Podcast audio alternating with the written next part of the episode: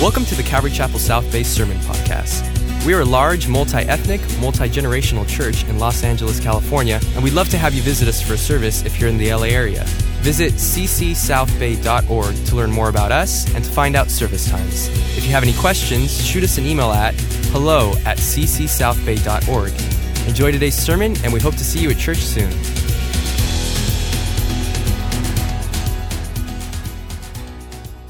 You're going to need to turn your Bible to Matthew chapter 12 as well as John's Gospel chapter 16. Once again, Matthew chapter 12, John's Gospel, chapter 16. Um, let me say how excited I am for Easter. Um, how many of you enjoyed that video? Okay. Uh, I thought Adonis did a great job um, with her little rap, but we really do need help getting ready for that sunrise service. And if you notice those four little kids, those are Pastor Zach's kids. Now, he's got four kids all under eight years old, and Audrey, his wife, homeschools all of them. She needs prayer. So, make sure that you're in prayer uh, for that incredible family and make sure you're a part of what God is doing here at Easter service. So, we want to invite you to participate and serve in that way. We're going to be in Matthew chapter 12. We're going to be again in John chapter 16. Let's go to the Lord and prepare our hearts for the word. Father, it's in Jesus' name we come before you asking for the power of your Holy Spirit in this place today. For Lord, in this scripture, there's a truth for us to grasp, a conviction for us to hold. And though we may have had a long night at work, this group has decided, whether here or online, to be faithful to hear the word. And I pray that today you would set people free. I pray that you would minister straight to people's spirits and souls. And I ask that your name would be lifted high through your word. And all of God's people said, Amen. Matthew chapter 12, we're going to pick it up in verse 31. Matthew chapter 12, once again, verse 31, Jesus is speaking, therefore, I say to you, speaking to the leaders of Israel, every sin and blasphemy will be forgiven men. But the blasphemy against the Spirit will not be forgiven men anyone who speaks a word against the Son of Man, it will be forgiven him. But whoever speaks against the Holy Spirit, it will not be forgiven either in this age or in the age to come.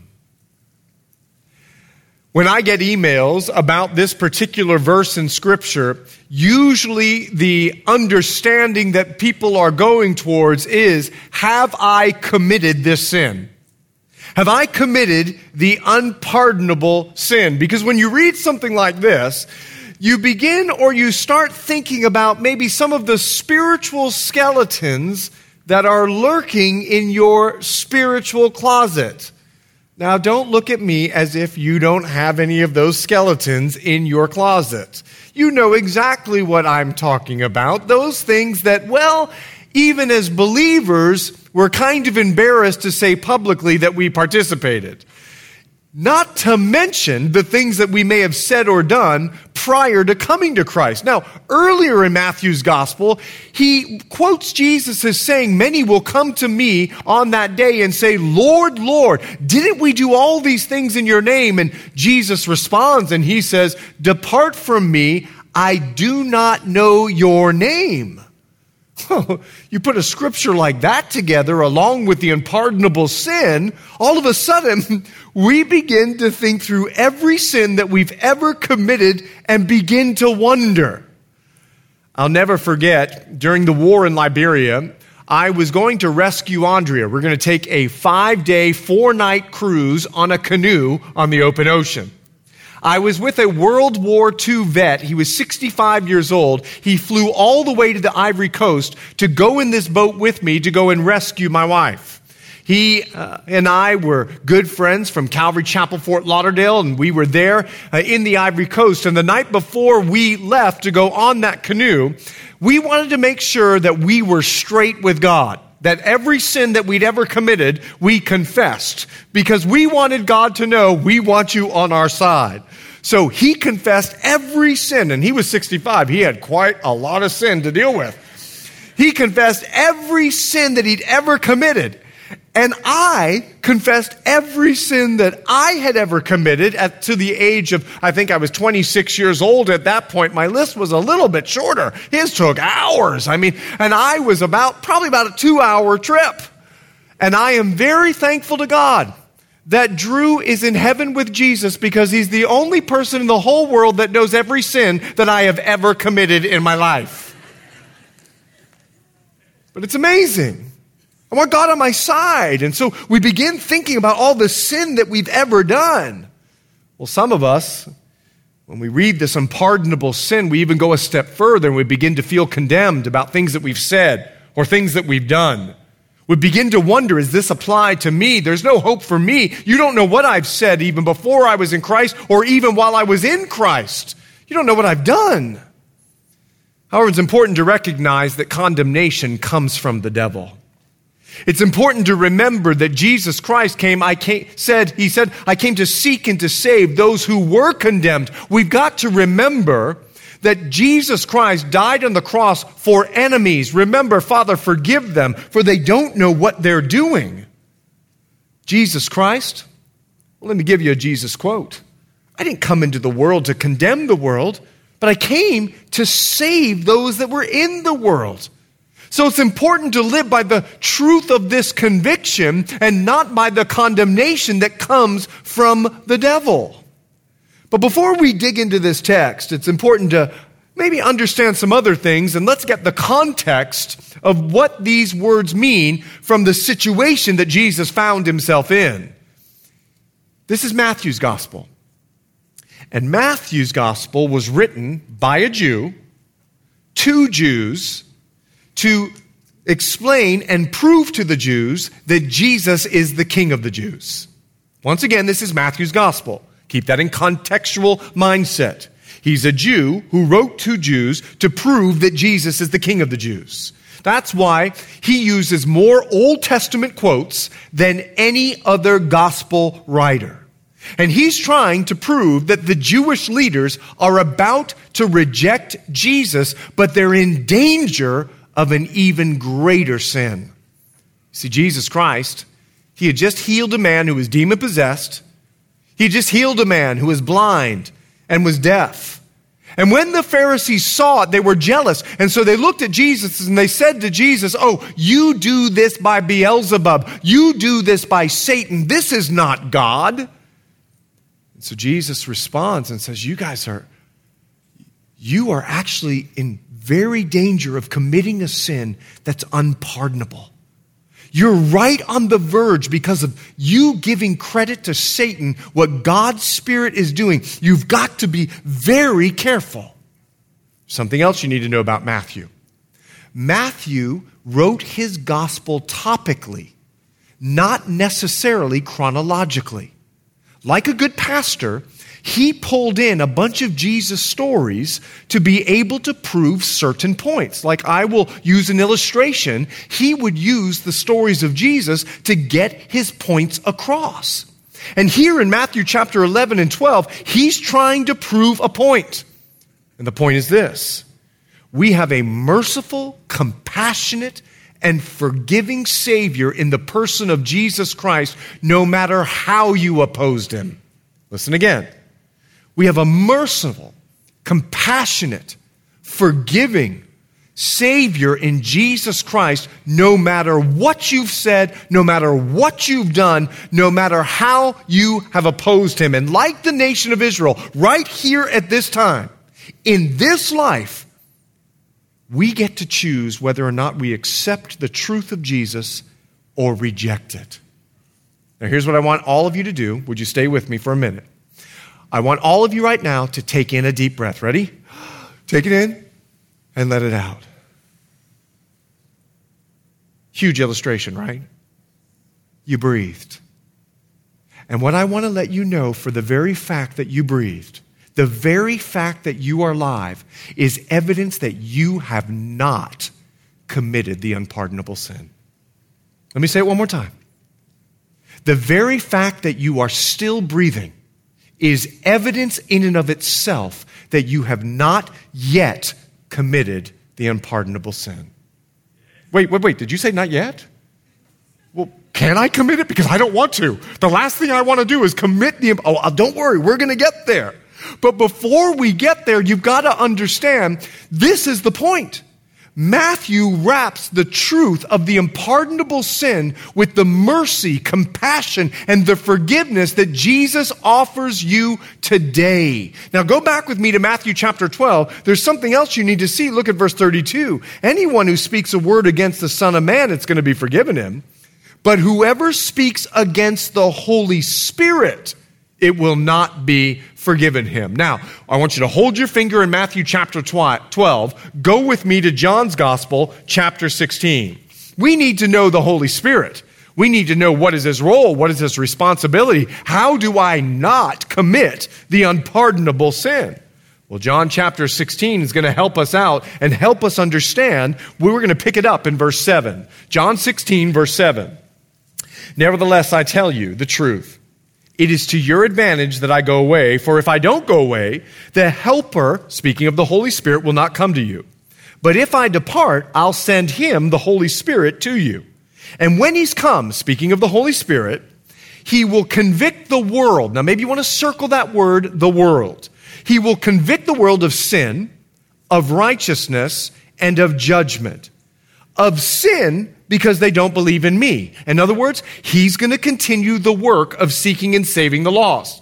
Then he says this of righteousness, because I'm going to go to the Father and you're going to see me no more. In other words, the Spirit, my Spirit will be here to continue to prove I'm the only way to get to heaven. I'm the righteousness of God, of judgment, because the ruler of this world is judged. And Jesus takes it right to the jugular and he points to the resurrection where the cross made a laughing stock of all of hell and judged the enemy, took away the keys of death and the sting of death. And because of the power of the resurrection, the Holy Spirit can bring all of us to Jesus Christ. Amen?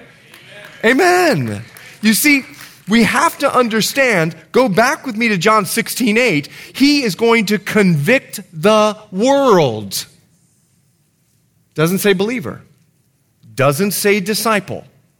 Because we're not talking about sanctification here. Jesus is talking about salvation. You see, the Holy Spirit will convict the believer, the Holy Spirit will convict the disciple. That's sanctification. But what Jesus is speaking about here is a message to the world that the Holy Spirit will convict the world. He's speaking of salvation. Let me explain the job description. Because Jesus is no longer here, the Spirit of God is still stirring people to believe. Do you remember when you came forward and gave your life to Jesus? Do you remember when your heart was beating out of your chest and your stomach was turning and you thought you had indigestion? That wasn't Big Nick's the night before, okay? That was the Holy Spirit. You see, He works inside of us and He was pulling on your heartstrings to bring you to Jesus. The Spirit is still doing that today. Your salvation is evidence of it. He's stirring people to believe in Jesus, though Jesus is not physically here, and He's giving you the power to come to Jesus and to confess Him as Lord. He convicts the world. But not only that, he convicts the world in this age. Go back with me to Matthew chapter 12. Let's put the scriptures together so that we can understand. Look again at verse 32. He convicts the world in this age. For verse 32, anyone who speaks a word against the Son of Man, it's going to be forgiven him. It will be forgiven him.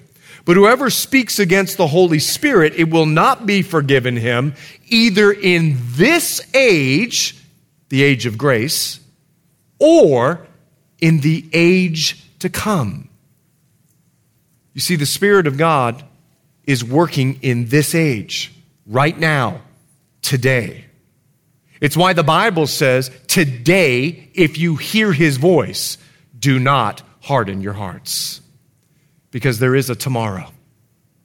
You see, we get to repent today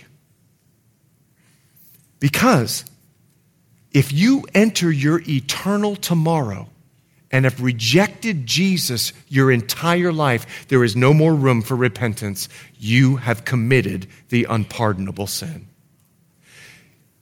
The Spirit of God is working right now. But when you take your last breath and you've rejected the work of the Holy Spirit who is calling you unto salvation each and every day of your life, you are in danger of committing the unpardonable sin. So I want you to write this definition down so that you can gain some understanding as to what is the unpardonable sin. Would you uh, write this down? The unpardonable sin is the lifelong rejection of the ministry of the Spirit who is convincing the world in this age to come to Christ.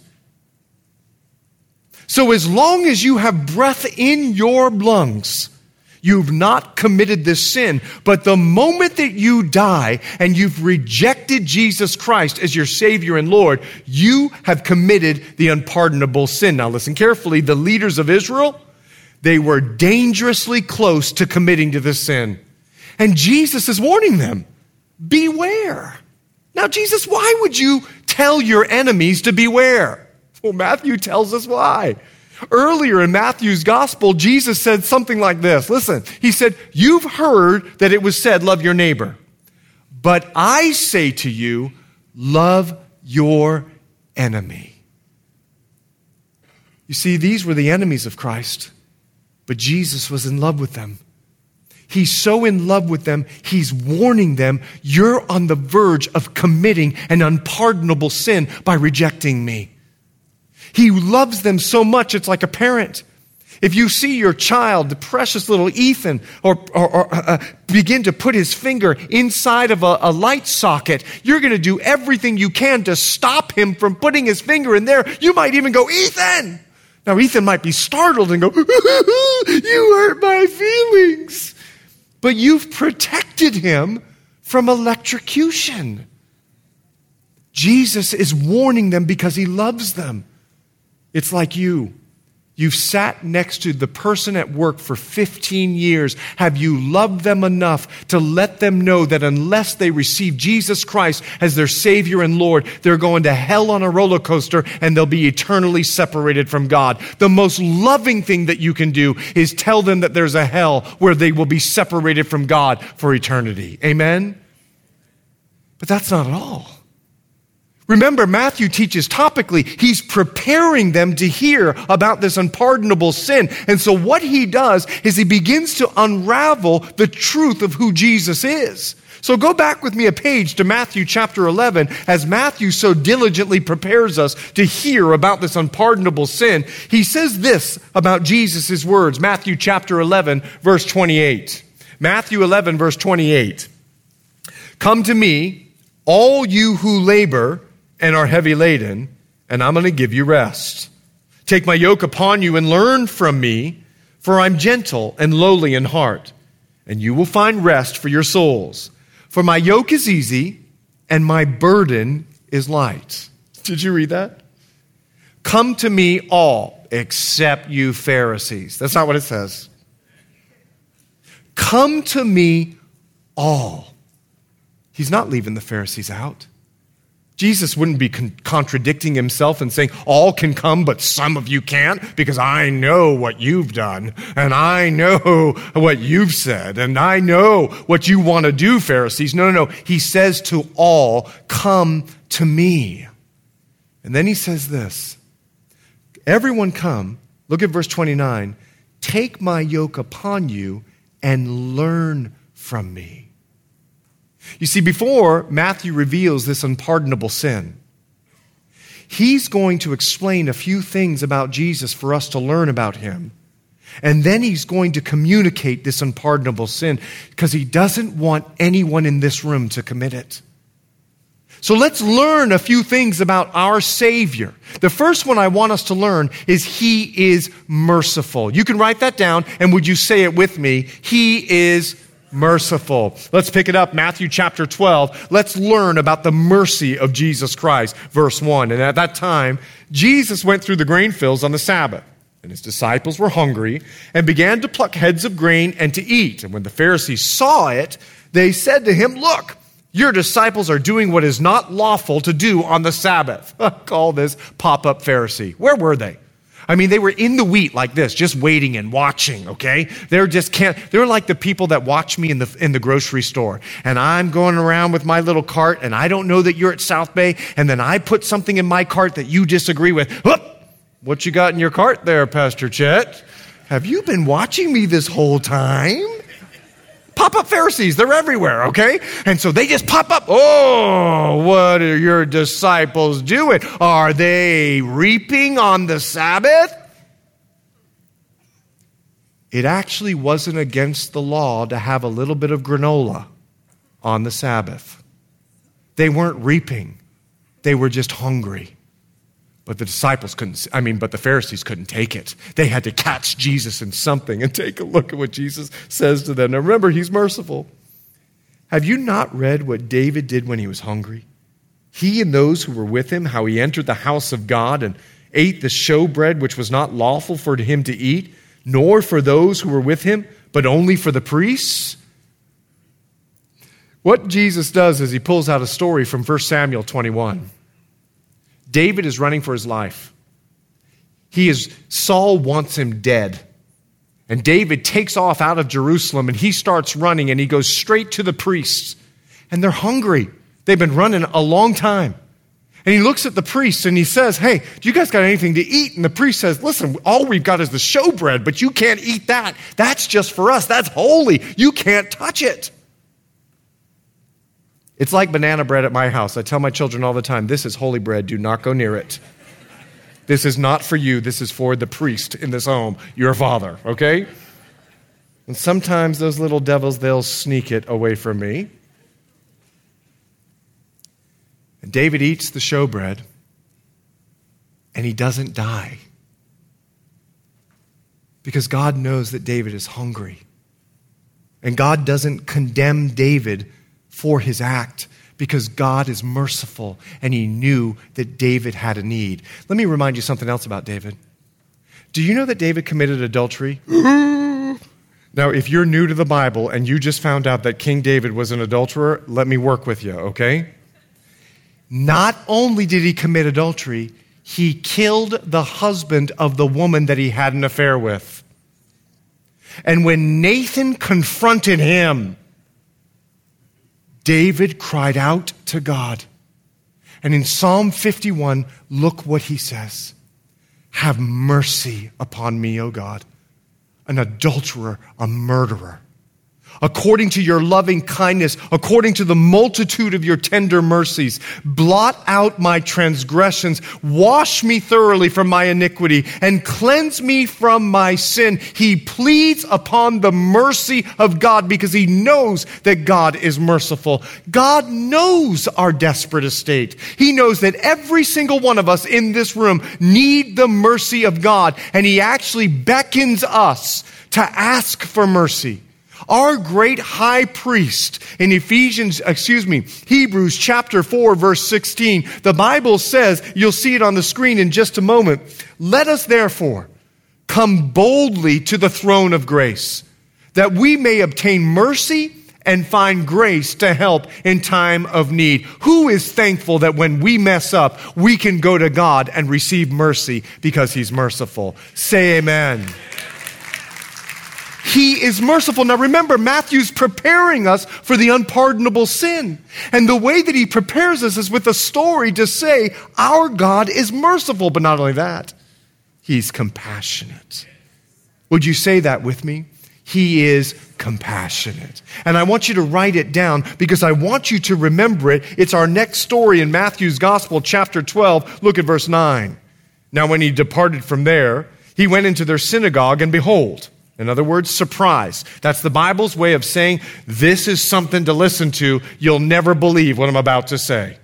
And behold, there was a man who had a withered hand. And they asked him, saying, Is it lawful to heal on the Sabbath that they might accuse him? Disabilities were a little bit different in the first century than they are today. The reason why the Bible says behold is because this man probably didn't go to synagogue a lot, probably didn't walk out in the street a lot without covering his hand. Because people made fun of people with disabilities, they actually felt they were being punished by God in the first century. So this man probably didn't go to synagogue a lot. I'm so thankful in the 21st century we have risen above that mentality. But in this first century world, for this guy to show up in synagogue, he was being used as a pawn. You see, the Pharisees were depending on the compassion of God. So they dragged that man. And he's probably covering his hand. He's probably looking at people, waiting for someone to make fun of him. He's ashamed and embarrassed. And they bring him in front of Jesus. They're depending on the compassion of Jesus, using this man as a pawn to persecute the Lord. But Jesus, all he saw was a man in need, and he did something about it. It's why Matthew would later report, if you would look at verse 20 in Matthew chapter 12, speaking of Jesus, a bruised reed he will not break, a smoking flax he will not quench. He's a compassionate God. My oldest son, Saturday, we adopted him when he was nine years old, but when he was two years old, he rolled into a fire. His mother, his hand was severely burned, so his mother wrapped up his hand in a bandage like this. When she took the bandage off, the burn was so bad that his fingers had fused together. In Liberia, it was no big deal.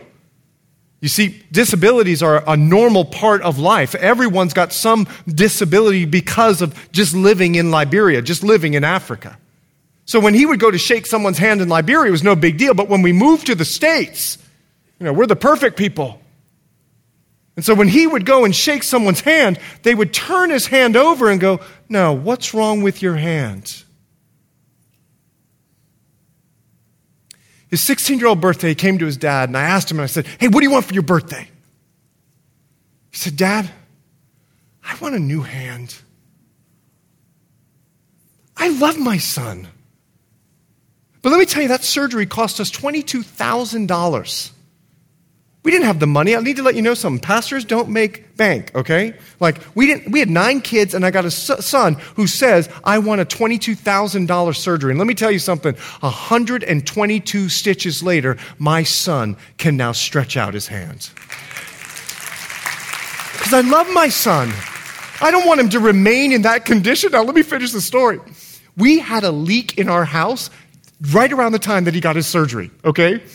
We made a claim on the house. We got a $22,000 check from our homeowner's insurance, and I did all of the work, so we didn't need any of the money. And listen to this the check was signed by Jesus Martinez. So let me tell you something. If you have any doubts, Jesus is Hispanic.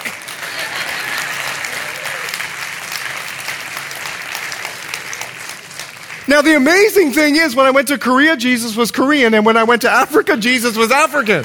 He will meet you no matter where you are at. Because let me tell you, when Jesus looks at every one of us with compassionate eyes, he sees our spiritual disability. And all he asks is what he asked this man. Look what he said. He says to the man, stretch out your hand. Now just think of the man. I don't know if I can. Like, do you know? People made fun of me. Are you about to make fun of me? Because that's what people do in the market. They say, stretch out your hand. But something about Jesus, this man stretched it out. He reached toward Jesus and it was restored as whole as the other. That's what Jesus does. When he says, stretch out his hand, brother, do it because he wants to make you whole. He's a compassionate God. You see, earlier in chapter 9, Jesus saw a multitude of people.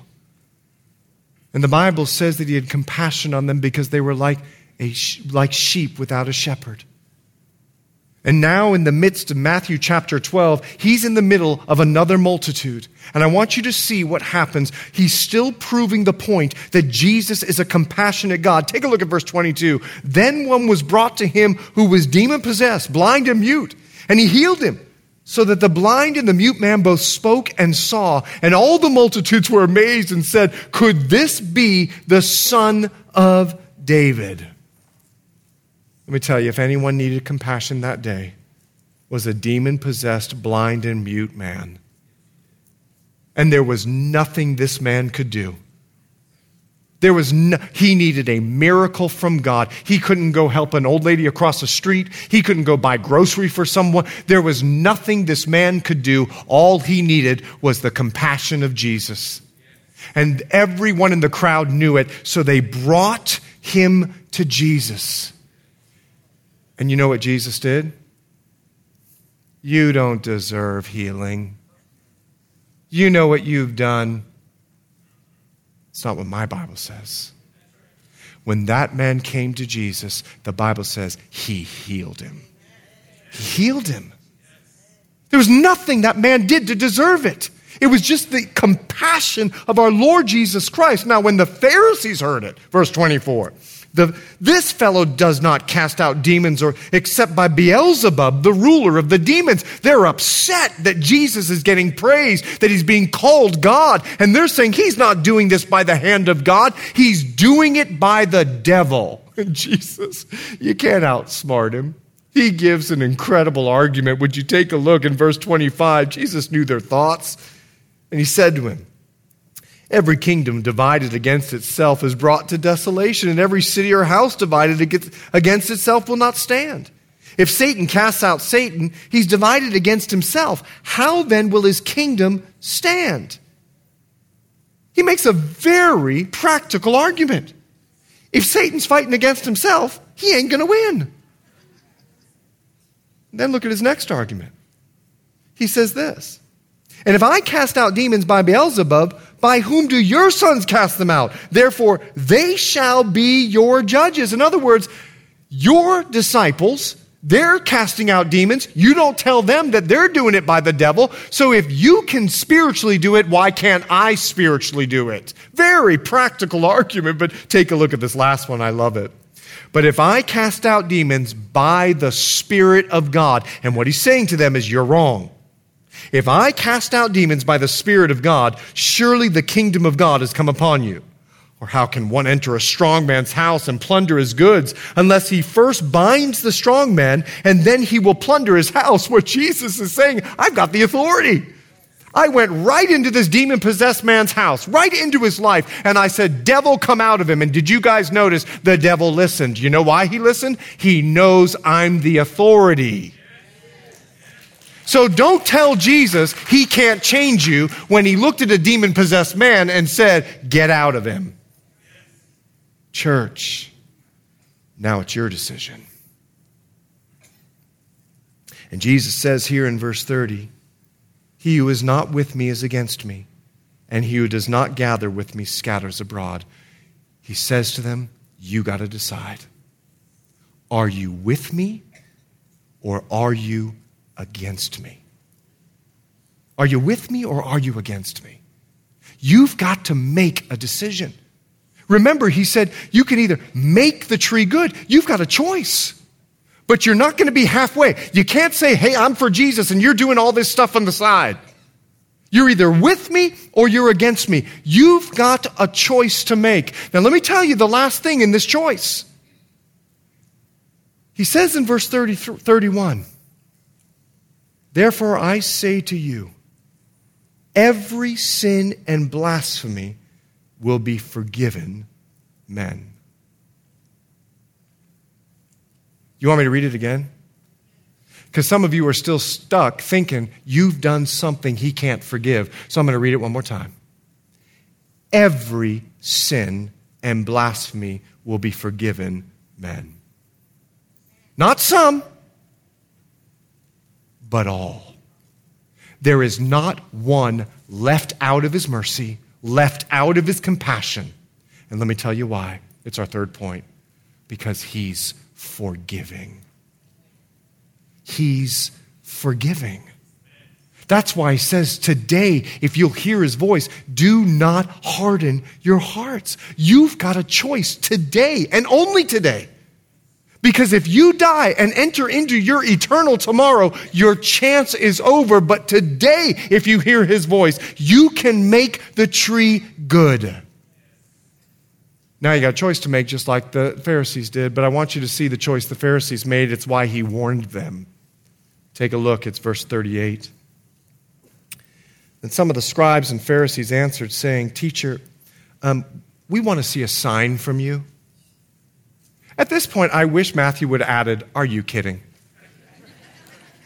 You just saw a guy who had a withered hand stretch out his hand in the whole synagogue. You just saw a demon possessed, deaf, and blind man be totally healed, and you want another sign? No, your heart is just hard. You just don't want Jesus. And I want to show you what Jesus said to a hardened heart. An evil and adulterous generation seeks after a sign. Jesus never struggles with clarity. And no sign will be given to it except the sign of the prophet Jonah. For as Jonah was three days and three nights in the belly of a great fish, so will the Son of Man be three days and three nights in the heart of the earth. You know what Jesus does? Jesus points them to the resurrection. He points them to the fact that your hardened heart can even be changed by the power of the resurrection. You got a choice today. Jesus went to the cross. He died, he was buried, and he rose again. He did all of the hard work so you don't have to. And all he says that if you believe in your heart, and confess with your mouth, you shall be saved. Amen. So, what sin have you committed that's unpardonable? I know the enemy wants to condemn you. And listen, believer, you've come to church today. You're actually surprised you came. You've been living a different kind of life, but someone said you need to get to church. He's called the Holy Spirit and you've thought to yourself, I've done something that I can't come back to Christ, can I remind you, He's merciful, He's compassionate, He's forgiving. It's the entire point that Matthew is trying to get across. And maybe you've come here today or you're listening online and you've never accepted Jesus Christ as your Savior and Lord. Today is the day of your salvation. So here's what we're going to do. Believers, Christians, I want you praying right now. Because I believe, like the first and the second service, we saw almost 40 people come to Christ, that God wants to do something at the 1230 service. If you're a Christian here today and you've believed the lie, You've committed something, you've done something, and you've believed the lie, and you've lived in the condemnation. I need to remind you there is no condemnation for those in Christ Jesus because He's a merciful, compassionate, forgiving God. And if you come forward as a believer and say, I'm confessing my sin, listen, believer, Jesus called Peter publicly. He said, Leave the nets. He called Matthew publicly and said, Leave the tax table. And I'm calling you out publicly to say, listen, I have decided I'm going to follow Jesus. But if you don't know Jesus as your Savior and Lord, today's your day. Now, here's what's happening you're starting to feel the indigestion. You're confusing the Spirit for something that you ate.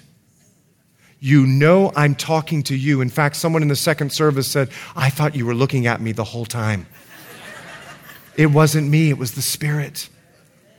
And right now, as the Spirit begins to beckon you, I'm going to call out the worship team. And as they begin to worship, you be the first person to get up out of your seat and come forward. And I'm going to ask, I believe Pastor Dennis, he's going to come and stand right here.